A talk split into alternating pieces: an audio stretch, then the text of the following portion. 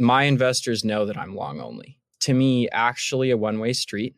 It's genuinely a vortex for the entire world's capital and all the money that exists out there. I think it is the greatest wealth redistribution that will happen of the modern era. Um, and I think in hindsight, we will look back on it as being obvious.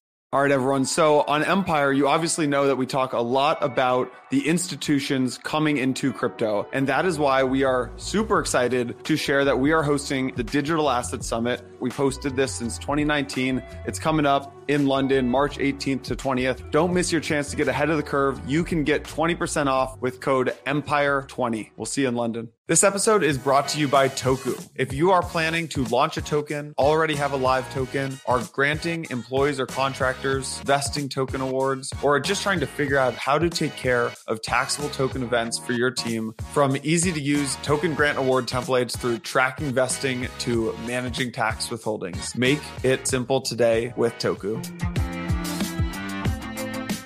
All right, everyone. Welcome back to another episode of Empire. We have uh, Olaf Carlson Wee, founder of Polychain, employee number one uh, from Coinbase back in, I think, 2012, 2011, 2013? Uh, early 2013. 13, 13, that's right. Um, but Olaf, welcome back to the show, man.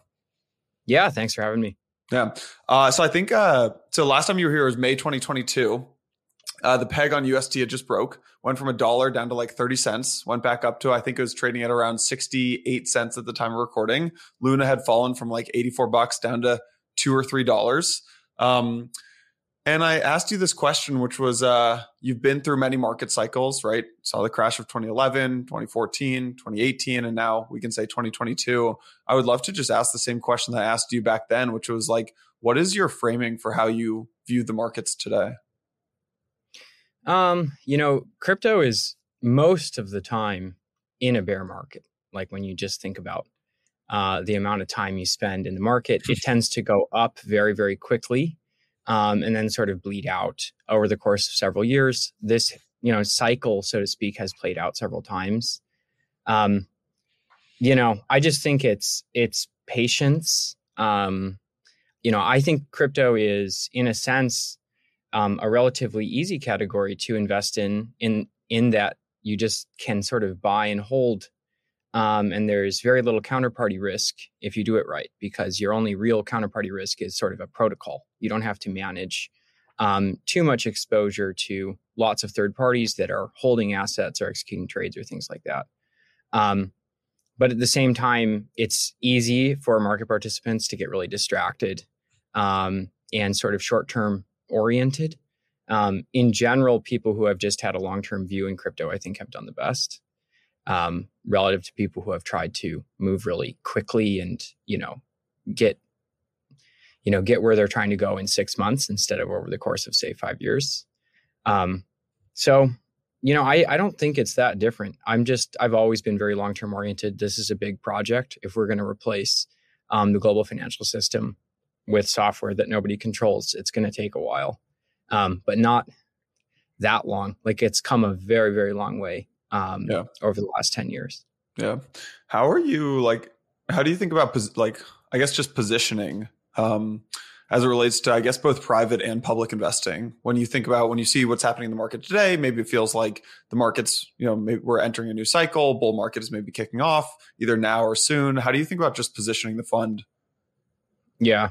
I mean, you know, this these are questions about like market cycles, but the, the reality is market cycles are a reflection of things that are happening, you know, uh, underneath, right? It's hmm. prices are a reflection of um, reality that's happening underneath. So, uh, you know, I don't think it's does it justice to think just in terms of like market cycles, right? So the the reason that um, we are where we are today is because people built things that actually mattered. It's not like Bitcoin has just swung up and down randomly.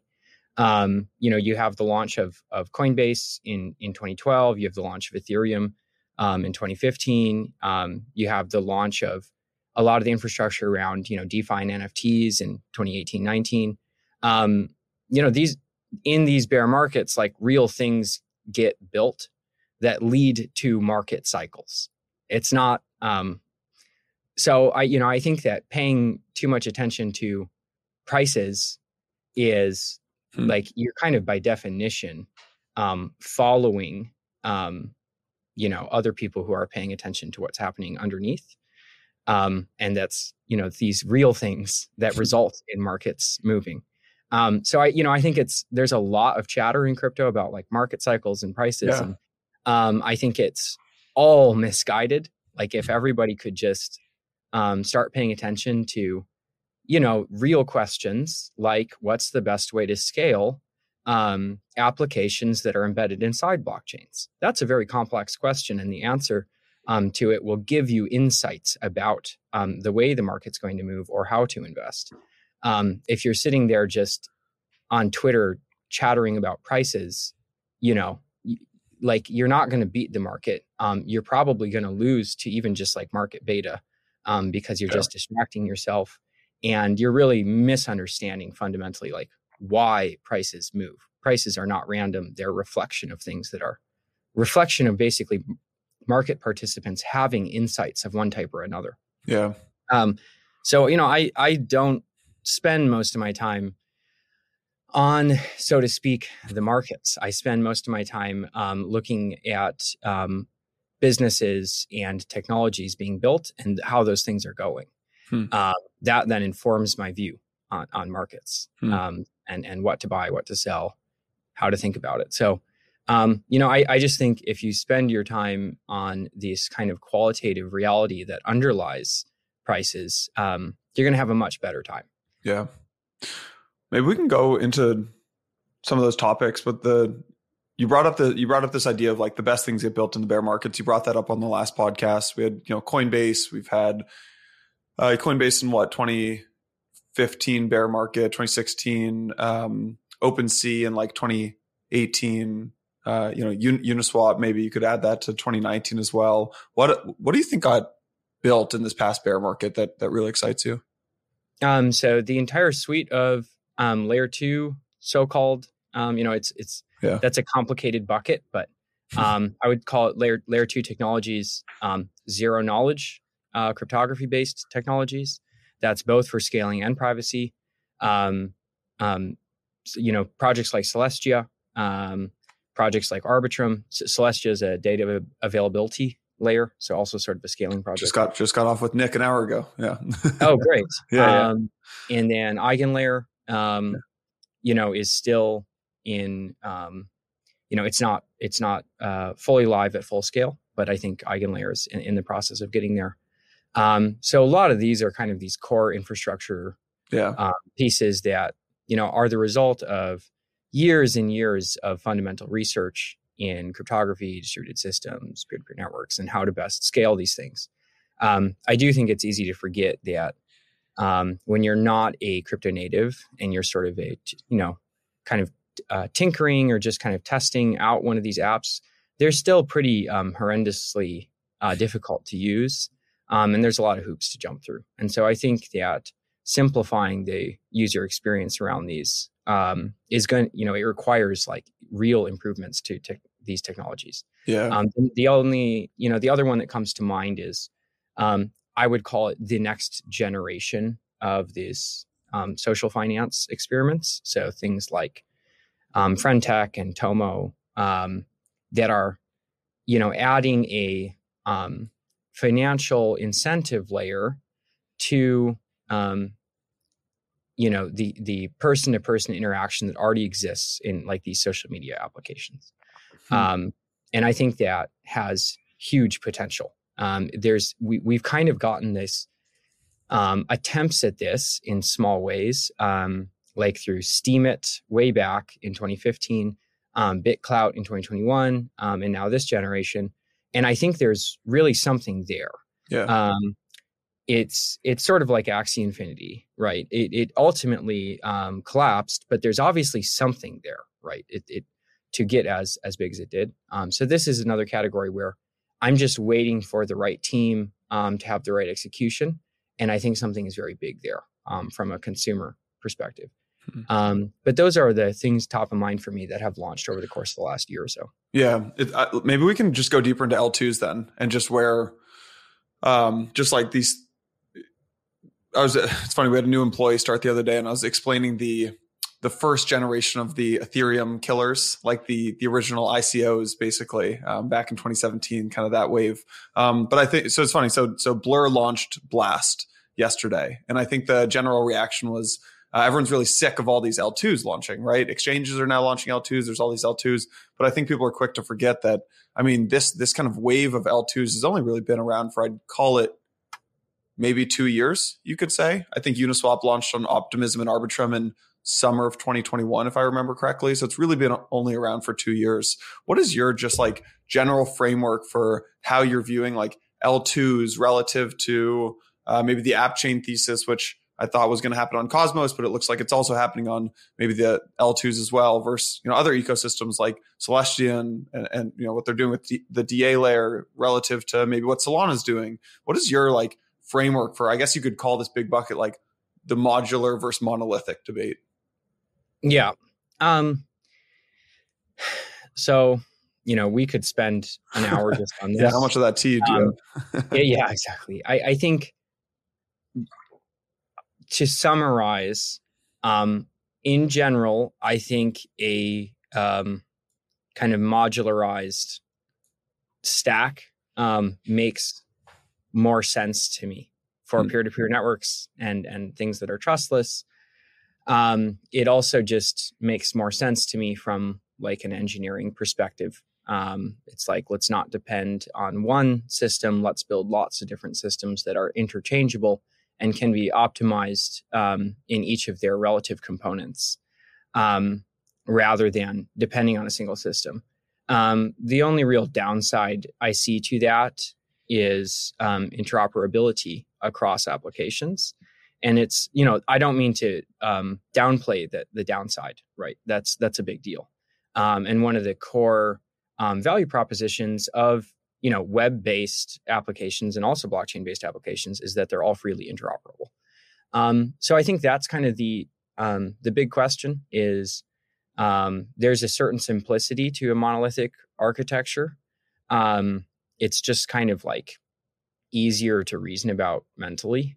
Um, ultimately, though, I don't think it it works quite as well um, for long term scale, um, and I think it presents a bit more like risk to um, to the system. I mean, if we're going to build again like the global financial system um, on the internet, I you know I broadly struggle to see that existing kind of on one um, one piece of tech or like one network. I get I get the risk side of that, but what what's the um like why doesn't it scale? Because wouldn't the argument be that it's actually easy maybe easier to scale on something like Solana? Um so peer-to-peer systems um you know if if you're going to have a, a resilient decentralized system where you assume that sophisticated well-financed attackers have real motivation um, to take down the system or halt the system in some capacity. Um, if you're designing with that framework in mind, which I think is the only way to design if you're building the global financial system, obviously, right? You you can't assume everybody's nice and it's all kumbaya. Um, you need mutually untrusting parties to be able to operate on the same um, substrate.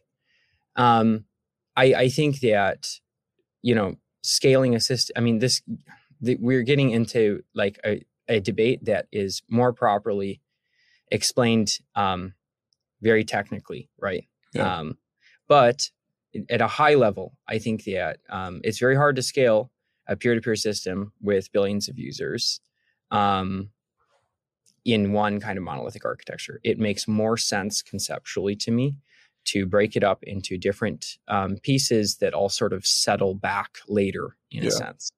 Um, so I, you know, that's that's broadly where I stand on it. Um, I do think it's.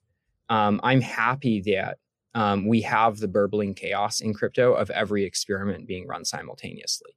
Um, it's the number one way to ensure that the entire thing works um, long term. And I don't, you know, I obviously I have to in, invest and, and place bets on the way I think this future will play out.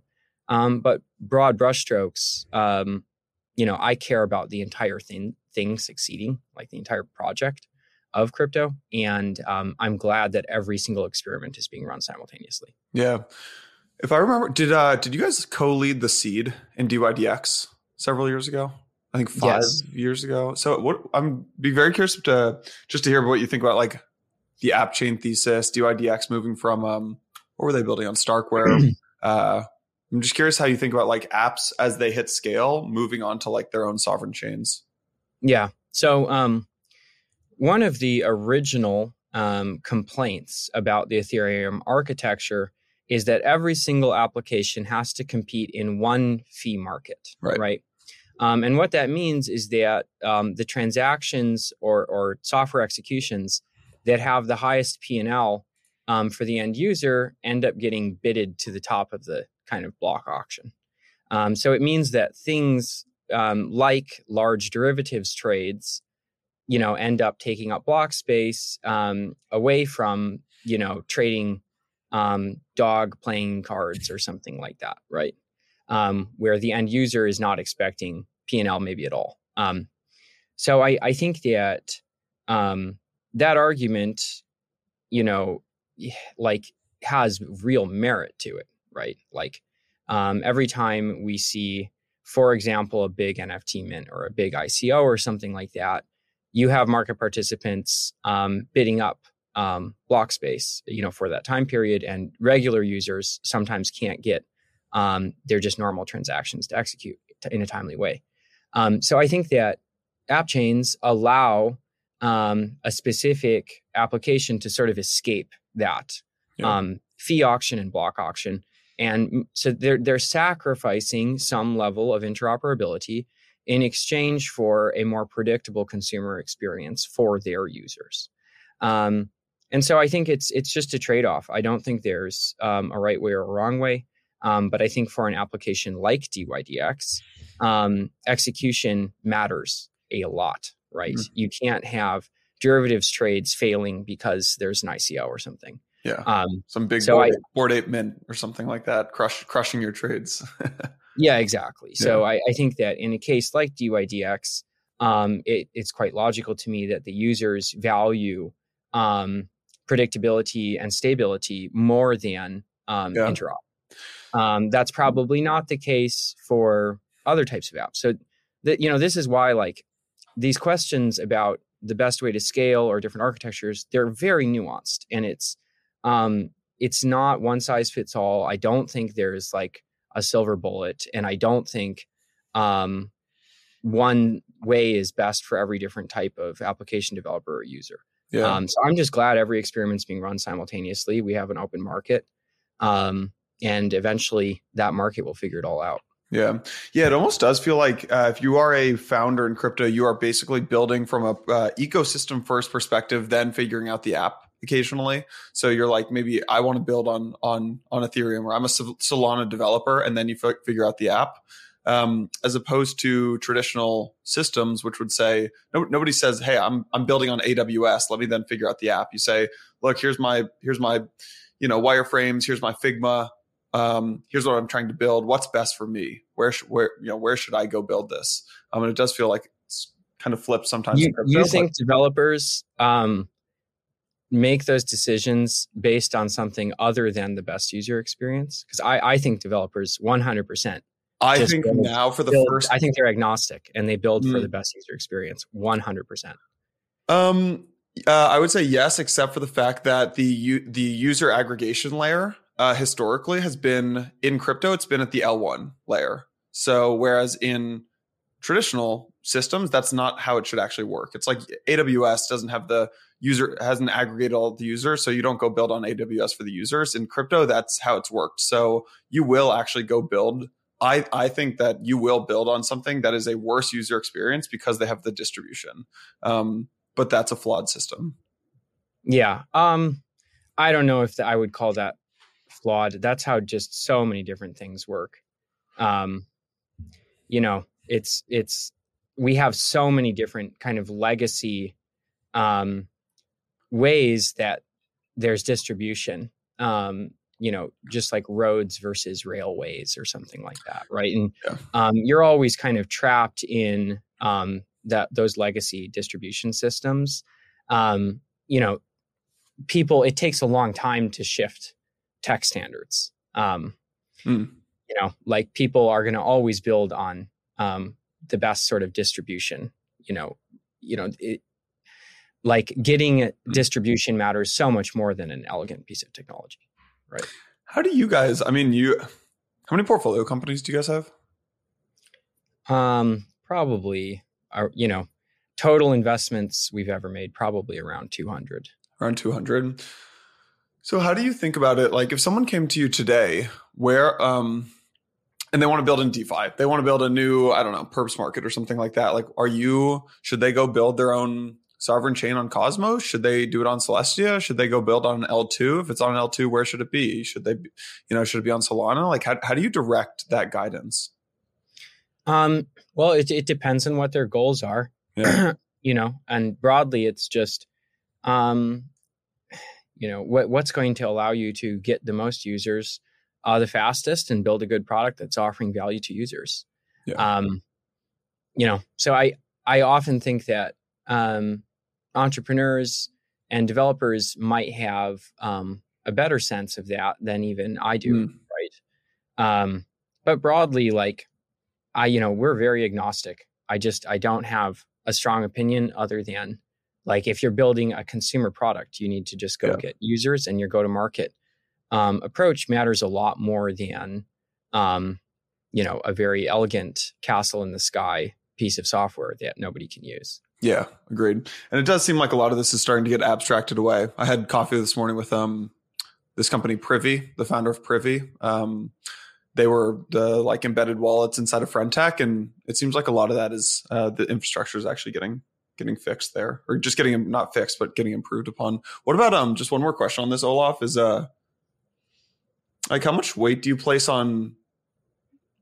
I guess what I'd call narrative simplicity, which I would describe as like if you're a developer coming into Ethereum, you can choose Arbitrum, you can choose Optimism, zkSync, and so many others, as opposed to like, look, that's confusing. Let me just go build on Solana because it's the or or Avalanche or whatever. You know what this the simpler option. How much weight do you put on that? Um. Well, I mean, you know, I I think I don't know if that is if it is simpler. Um, like, um, you might think it is, but I, you know, I I um, yeah, I like again, it's like build where you think you can acquire users the yeah. fastest, right? Like I this is is complicated questions. You have to make a a bet um, on where um, users will go. You have platform risk um, as an as a um, developer, right? Yeah. I mean, this is is not that unique to crypto. Um, just across everything. Like if you're going to build, um, let's say on a social media network, it's like, do you build on Instagram or do you build on TikTok? Um, and you do have to, on some level, have a prediction about where those platforms are going to be five years from now. Um, you know, in the early days of the internet, it was the decision to build on the internet instead of advertising in catalogs or something, right? Like there is platform risk um, as an entrepreneur. Um, there's jurisdictional risk, right? If you're going to start a, con- uh, a company um, in America, um, you probably should have some level of view about where that country is going to be in five or ten years, right? Um, so you know this this never ends. Like yeah. as an entrepreneur, you're making a bunch of layered directional bets um, that you should have some view on. Yeah. Um, I I just I have views on these things, but the reality is, um, for me, you know, it it it's clear because we're asking these questions that nobody has um, a definitive answer right now. Yeah. Um, you know, I can't look at a crystal ball and know exactly how this is going to play out. I kind of have a probability weighted view, is the way hmm. to put it. Hmm. What about um maybe switching gears a little? What about leverage? So if you think about the last cycle, I think um you could probably categorize this as like the the cycle, the the leverage driven cycle, whether it's BlockFi, Genesis, Celsius. Um, I mean the the kind of list goes on and that was I think actually great at the beginning. I mean, it kickstarted a lot of things, um, but obviously ended up in in flames. What? Do, how do you think leverage evolves in the next cycle? Um, you know, I I think there's a lot of interaction um, between leverage and sort of like larger financial markets and like um, interest rates, um, for example. So the fact that during COVID, interest rates basically were at zero, um, there's a lot of capital available. I think that leads to, you know, at a macro level, more leverage. Um, I think if interest rates, you know, go up, you probably see less leverage. Um, if interest rates go down, you see more. Um, I know it's a very basic observation, but I do I think it is a big part of what That's led true. to a lot of leverage in the previous cycle. Um, you know, and I I think in general, uh, crypto is a very reflexive asset. So yeah. what I mean by that is demand often goes up as price goes up, which is sort of against um, like microeconomics 101, right? Um, where if prices go up, you assume demand goes down. Um, here, demand in a sense goes up because the price going up sort of is the project. Um, so as Bitcoin becomes more and more valuable, um, the probability of it um, succeeding as sort of an electronic gold or non-sovereign store of value is going up and up and up. Yeah. Um, so you're you, you, know you're in this interesting position where um, one thing I've said in the past is that the the risk reward of you know buying Bitcoin is sort of equivalent at every price um, because the the the price going up sort of is the project of of becoming like this store of value system. Yeah. What about um, another form of leverage, which is restaking? Would be, you mentioned EigenLayer. I'd be, just be curious to get your general views on on restaking in the next cycle, and like the way that I've been kind of thinking about it is it's it's almost maybe the new this cycle's form of leverage within Ethereum, right? It's more claims on the on the same existing ETH, but be curious if you think that's a the right framework to be looking at this, or just in general how you view re- restaking. Yeah, I mean, I think one interesting thing is we're going to see um, very high kind of velocity of money in these systems um, because you can rehypothecate the same unit of money um, to secure many, many different applications, pieces of middleware, and things like that. Mm. Um, so I do think that with this restaking, you're going to see on assets like like ETH that can do that restaking, uh, potentially see um, you know very good yield, right? Where if you're securing um, many many different pieces of middleware, um, including the main Ethereum chain, and you're getting paid uh, to do it in each one of them. Um, you know, I I think a big part of unlocking that is going to be um, slashing. And, you know, one tricky thing about proof of stake networks is the, the vast majority of the time when people are slashed, it's because of it like an administrative or operational mistake, right? It's not actually because they were trying to attack the system. Yeah, they're not a malicious actor. It's a some, yes, yeah. and of course the protocol cannot tell intentionality, and so it can't really tell if you're like malicious or you just misconfigured your node. Um, I think solving that problem um, is going to be a very big part of how we can get um, this sort of restaking ecosystem to to be very big. Because if you can sort of solve that problem, um, you know, through an insurance product or something else, there's there's lots of different approaches. Um, you know, it, it just means you can have your node, you could have it sort of like auto restake, right? And so you're just like, I'll sign up for every single piece of middleware that people can come up with.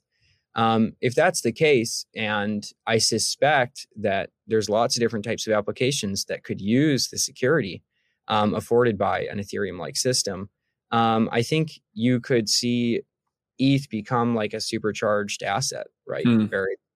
Um, I know that's, that's sort of a dumb way of putting it, but what I mean is getting yield from lots and lots of different places all at once.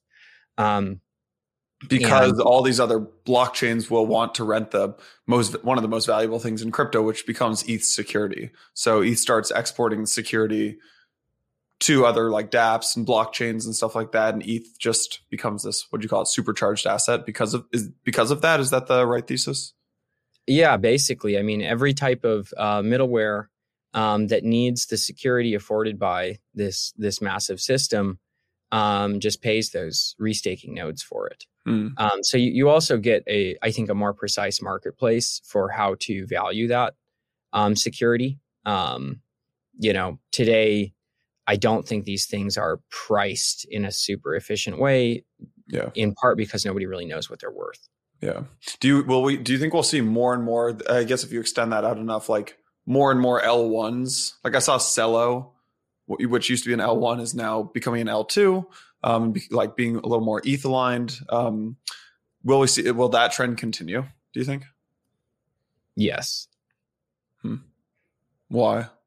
Yeah, I mean, I, I think that it's become very clear bootstrapping your own um, blockchain system, um, getting distribution to users, nodes, um, having the, an asset that's that's liquid, having a stable system that people can build on, um, having developers take that sort of platform risk on your system.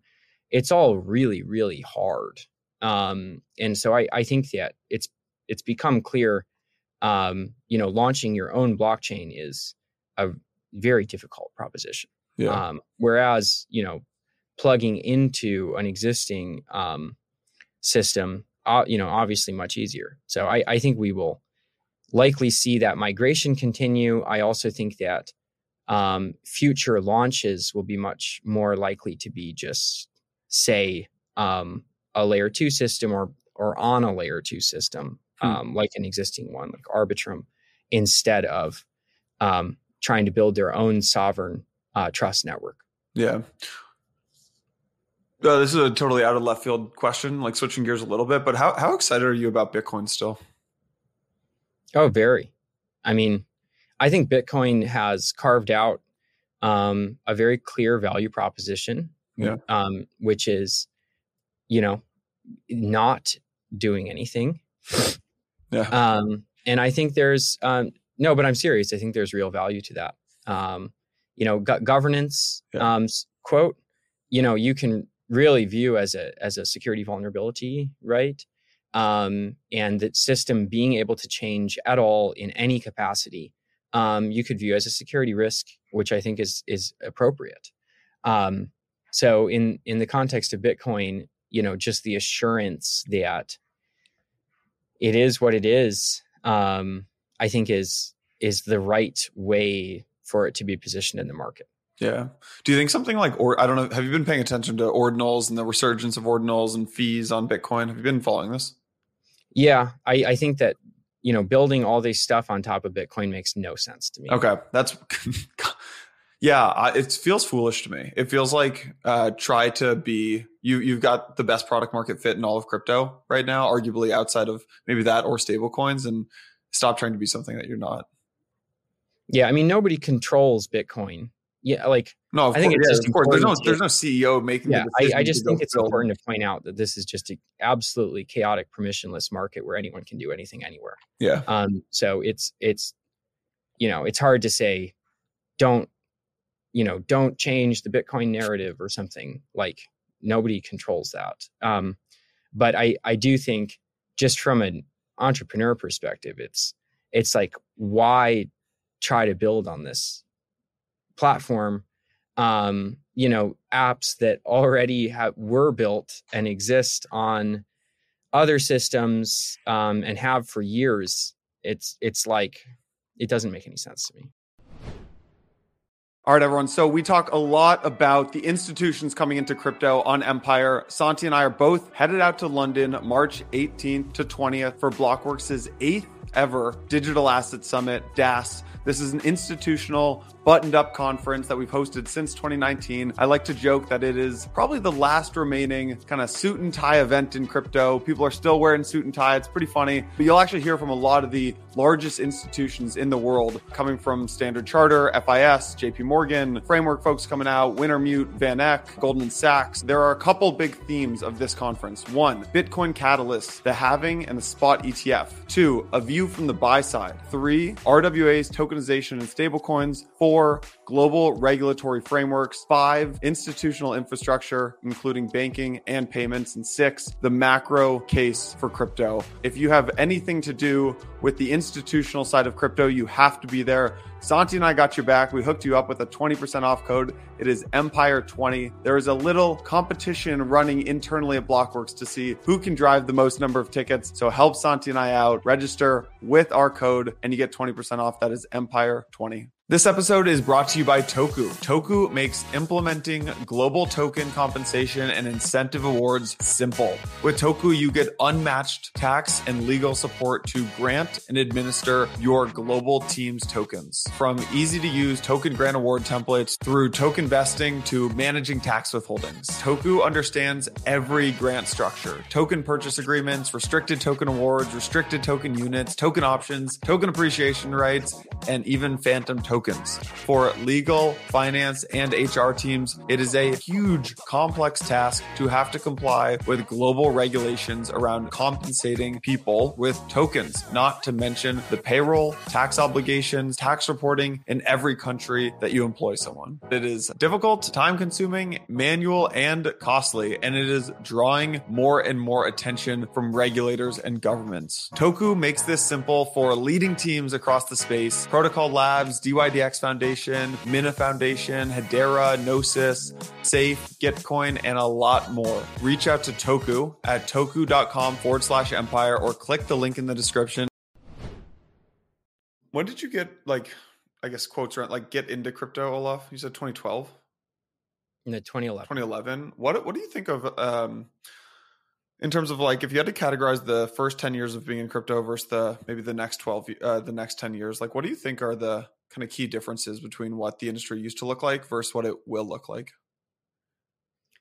Um, I mean, I think the first one is that I mean, it didn't, it wasn't an industry; it was just an open source software project. Yeah. Um, you know, and I I think it was in just total obscurity, yeah. like real obscurity until 2017. Um, and even then, it was like quite niche um, I think 2021 was the first moment where we saw like a glimmer of you know real mainstream awareness of this whole thing. Um, you know, the the next um, 10 years are going to be defined more by um, institutional um, acceptance and adoption and um, what that looks like. And I think that just means how different geographies react to this. Um, it means how companies like say Coinbase um, scale and how they you know grow internationally or work with regulators. Um, it's building just a lot more in public, yeah. right? People are paying attention. A lot more people uh, care about this. Um, but I I mostly think that the first you know set part of this project was a bit ideological. Like most uh, market participants joined for ideological reasons, or like they were you know interested in the tech or or something um, i think the next wave of users are just pragmatists right like they don't care. not coming in for the ideology um, yeah they they're here for to accomplish a very clear goal and this thing is a tool for them yeah.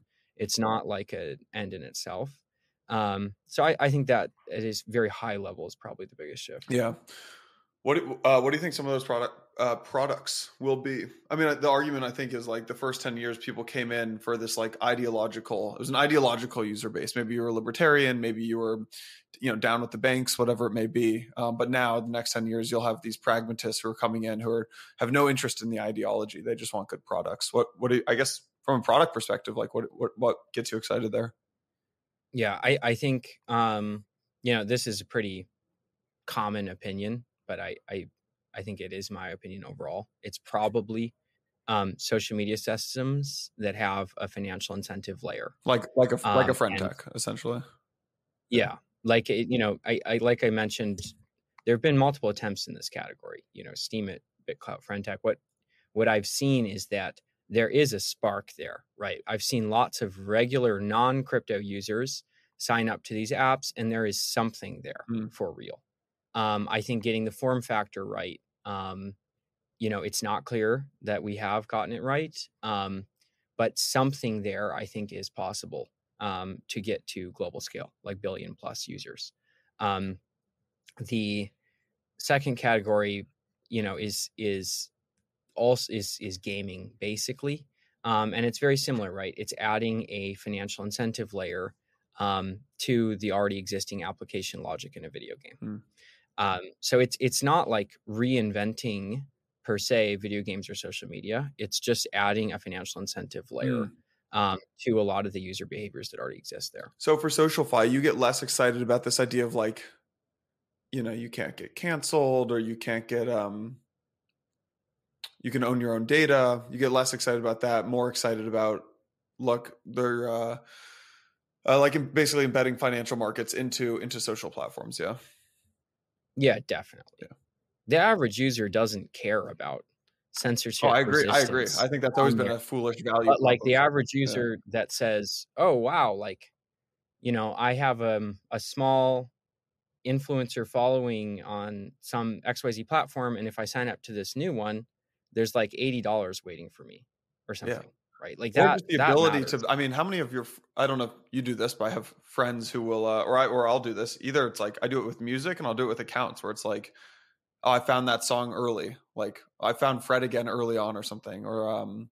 So the ability to bet there, or the ability to say like, "Hey, there's this big Instagram account. They have five hundred thousand followers," and I'm like, "Oh, I found them when they had two thousand followers." Yeah. Yes, yeah. exactly. The ability to turn um, all of these mechanisms into markets is it's very clear how that's could be compelling to your average user. Um, like imagine if you could get paid for being the best TikTok scroller, right? Like a, the number of people that are already competing in that without getting paid is, you know, in the hundreds of millions and billions. Yeah. Um, so it, you know, if we can add markets to things like curation of content, um, like like I said, you know, we already have massive, massive scale content curation systems out here. Um, and it's just adding a financial incentive layer to a lot of these behaviors that already exist. Um, and I think that adding that financial incentive layer can also like extend the sophistication um, of these systems um, and also lead to kind of new behaviors that maybe um, mm are a level of work people were unwilling to mm. do voluntarily.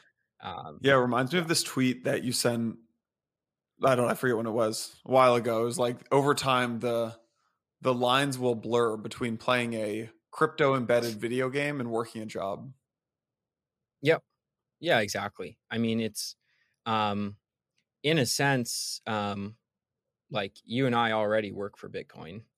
Um, and I, I think that you know this just gets extended more and more and more where you can embed um, if you can basically align a sort of work or output with a financial reward in in a you know in a protocol um, you basically get a bunch of people working for that protocol right mm-hmm. um, and I, I think that the people that um, are are playing around in in video games where they're getting rewarded for playing the game.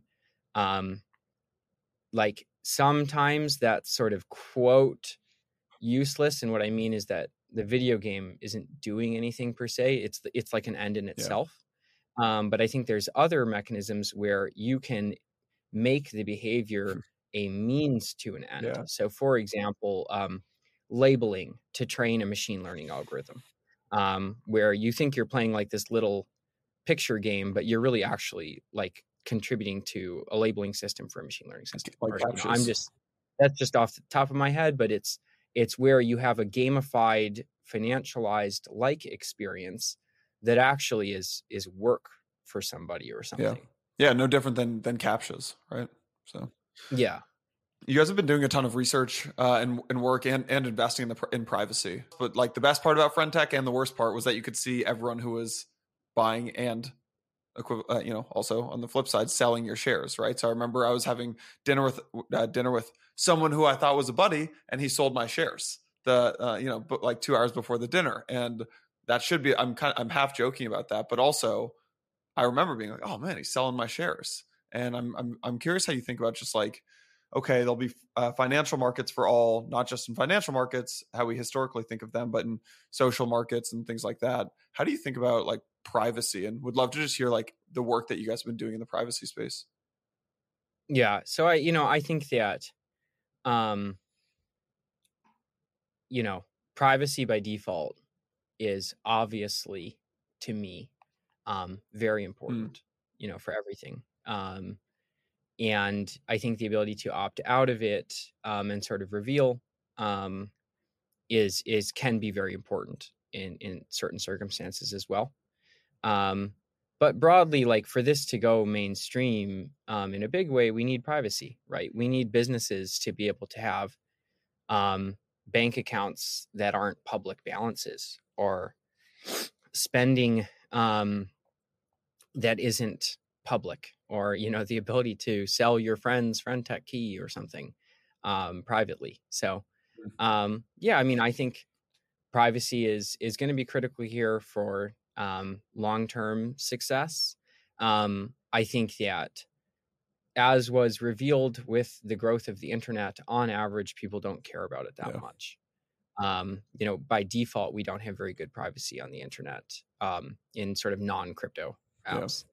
Um, i think we have an opportunity to kind of fix that with crypto but you know so far it's clear that it's playing out the same yeah. way people on average don't care that much um, but i think that you know getting to global scale it's it's a very important component yeah. of this all right so we talked socialfi leverage restaking I guess those are like those almost feel semi obvious to me in the next one to two years that like they'll continue. What are some things that you're?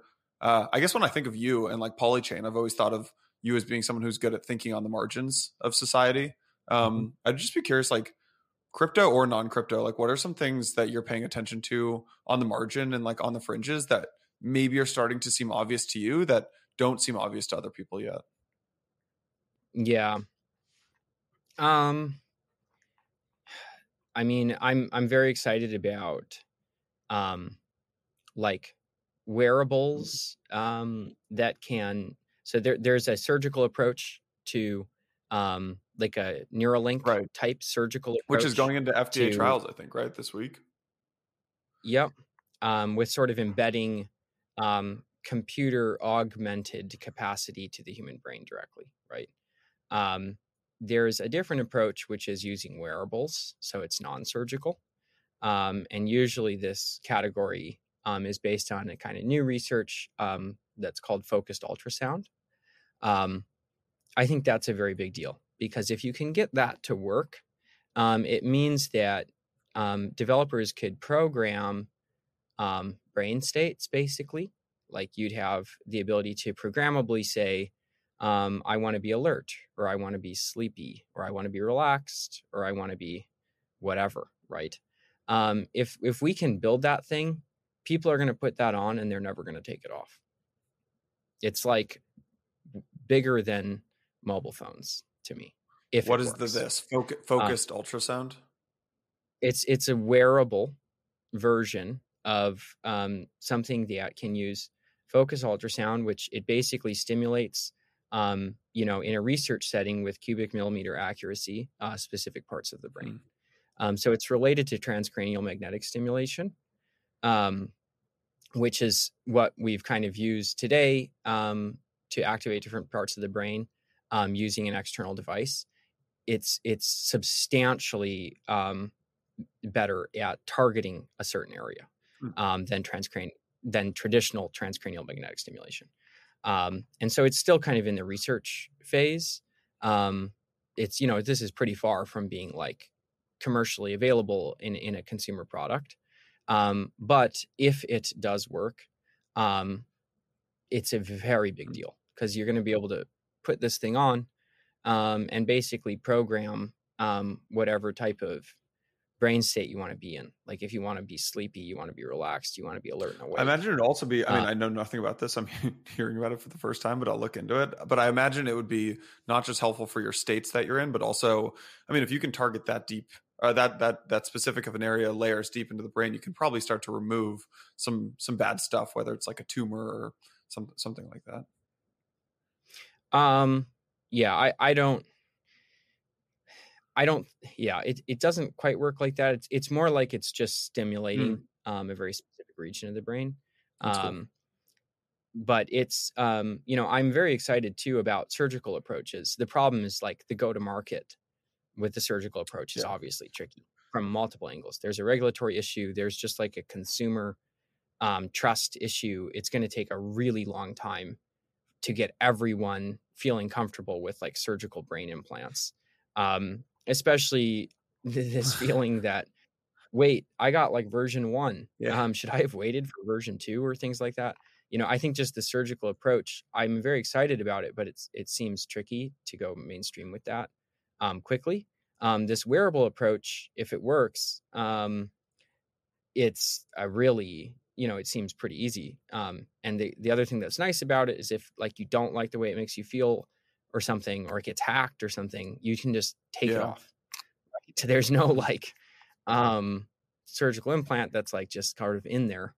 Um, so I'm excited about that um, when it comes to wearables. Um, I think that yeah, if I was going to say one category, I think that people aren't looking at very much. It would be What about inside of crypto? um, inside of crypto. You know, um, I'm you know I think there's a lot of awareness around EigenLayer, um, but I think that it is um, still underhyped, sort of, for how big a deal it is, um, because it just it it allows you to take this security afforded by Ethereum that we pay billions and billions of dollars for every year in the form of um, miner rewards or validator rewards. Um, it allows you to apply that security to arbitrary application logic, right? Um, so I I think that's a really big deal, and I think we're going to see um, a lot of things launch that wouldn't have um, if not for um, EigenLayer. Um, Like like like what, Olaf? Or like Um, what like what does that unlock that we couldn't do before? I mean, any any so th- this is what makes it a big deal is that it's very hard to imagine all the ways it will get used.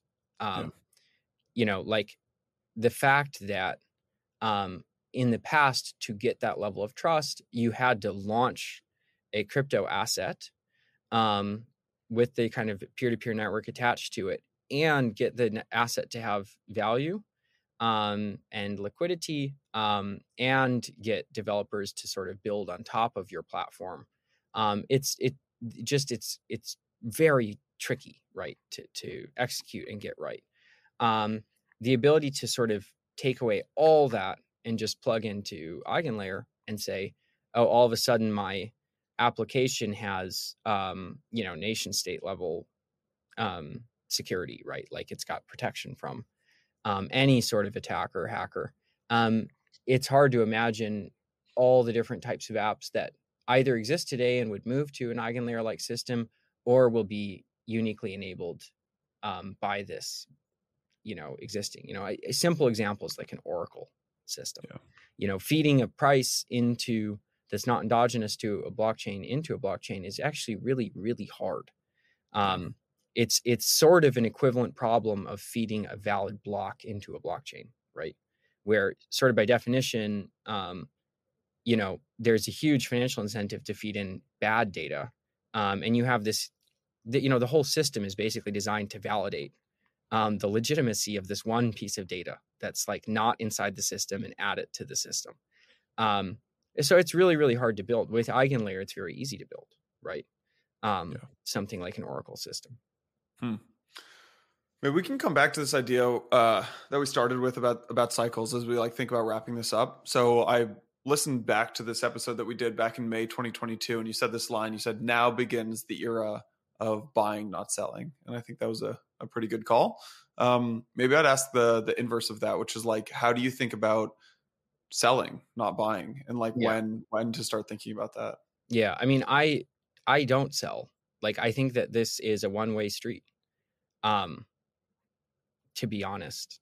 Like it, I know that it sounds um maybe ludicrous to people, but I really think that um crypto assets will outlive um you know fiat money in the long term. So I to me it's um it's like a one way street. The goal is not to, um, you know, go from dollars into Bitcoin back to dollars. It's like just to convert um, into crypto. Yeah. So I get that. I actually agree with you. I had this debate with Santiago, who couldn't make it today, um, on the last like roundup podcast that we did. But I, I don't sell. Like, I don't sell my Bitcoin. I don't sell my ETH. I'm not like trying to like trade in and out to stack more Sats. Like, I don't do that. And he was arguing that you should have a price target on everything.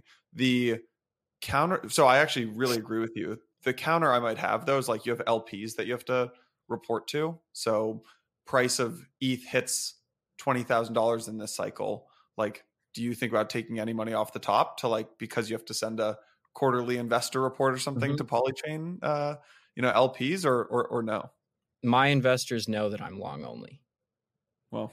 So i you know i um it, it's it's to me actually a one-way street it's genuinely a vortex for the entire world's capital and all the money that exists out there um, I think it is the greatest wealth redistribution that will happen of the modern era. Um, and I think in hindsight, we will look back on it as being obvious. Um, but we're in it right now, and it can be quite confusing. Um, even though, you know, so far when I look at the um, validation, right, um, it you know we've seen just this incredible growth. It's sort of inarguably been um, the best investment category of the of the last decade. Um, and i have very little reason to believe anything has changed. Like my initial thesis around this category um, i developed you know over 10 years ago and it's basically just played out um, it's also expanded substantially because back then I did not foresee that arbitrary programmable logic could be executed inside these secure blockchain systems. Like I assumed it was just about um, this one asset and, and, a kind of payment system for that asset. Um, I did not foresee things like synthetic assets um, or uh, marketplaces for trading or lending being actually embedded inside blockchains, right? So it's expanded from just money to money and finance. Um, and now I think it's expanding to like money, finance, and application logic, right? Um, so I think it's it's turned out to only be bigger and broader than I could have ever expected. Um, hmm. and uh, you know, I just need a really convincing reason to change my view um, because it's it's yeah. been nothing but validated. So I'm not here to uh, try to convince you of that. I'd I'd be curious though, like one more question on that note would be on a macro scale. I very much agree with you. And like, so I, I, I, I also don't really sell things, but I'm curious how you think about.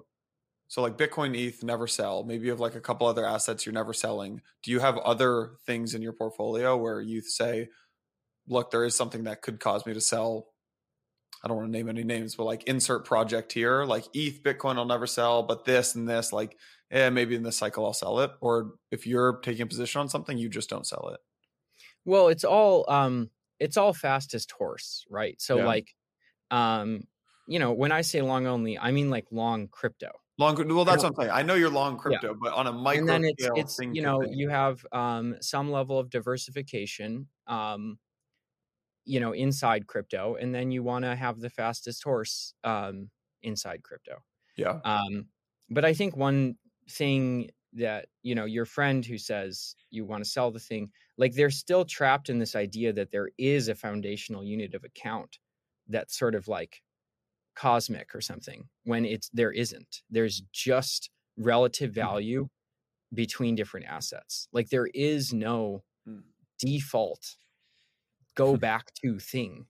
It's just the value dollars. The dollar is just another asset, um, and you know it's it's has a lot of liquidity, um, but it's you know every asset is only valuable relative to every other asset, um, and you just want to own the fastest horse, um, you know, if you're growing a portfolio. So to me, it's it's the whole idea to be in crypto is because I think it's the fastest horse uh, category um, and then inside the portfolio you know you want to have some level of diversification to make sure you're yeah um, you're diversified a bit and then you just want to own the fastest horse inside crypto so um, I know that's I didn't answer your question directly, but that's you did right. actually. You did. I, this is um this is maybe too personal of a question. We can cut this out of the podcast episode if if, if you want to. But um, do you own do you own assets outside of crypto? Do you own stocks? Do you own real estate? Do you own like do you or is it all crypto? Yeah, I, I do, but the vast majority is crypto. Hmm. Olaf, man, this is a an awesome conversation. Any anything that um we didn't talk about that you really wanted to cover? Plans for Polychain, topics inside of crypto, anything we missed? Um, you know, I think I think we covered a lot. Um, there's there's always more to cover, but I, I think Hmm. we covered um, a lot of the big topics here. All right. Thanks for coming on, man. Always a pleasure. Yeah. Thanks for having me. Hey everyone, thank you so much for watching today's episode. Really hope you enjoyed it. We wanted to take a second to just remind you about our upcoming Digital Asset Summit in London, March 18th to 20th. Santi and I got your back. Seats are limited, and we hooked you up with a 20% off discount code. It is Empire20. If you heard it earlier in the podcast, there's a little competition running at Blockworks to see who can drive the most number of tickets. So when you register for the Digital Asset Summit, make sure you use our code Empire20. See you in London.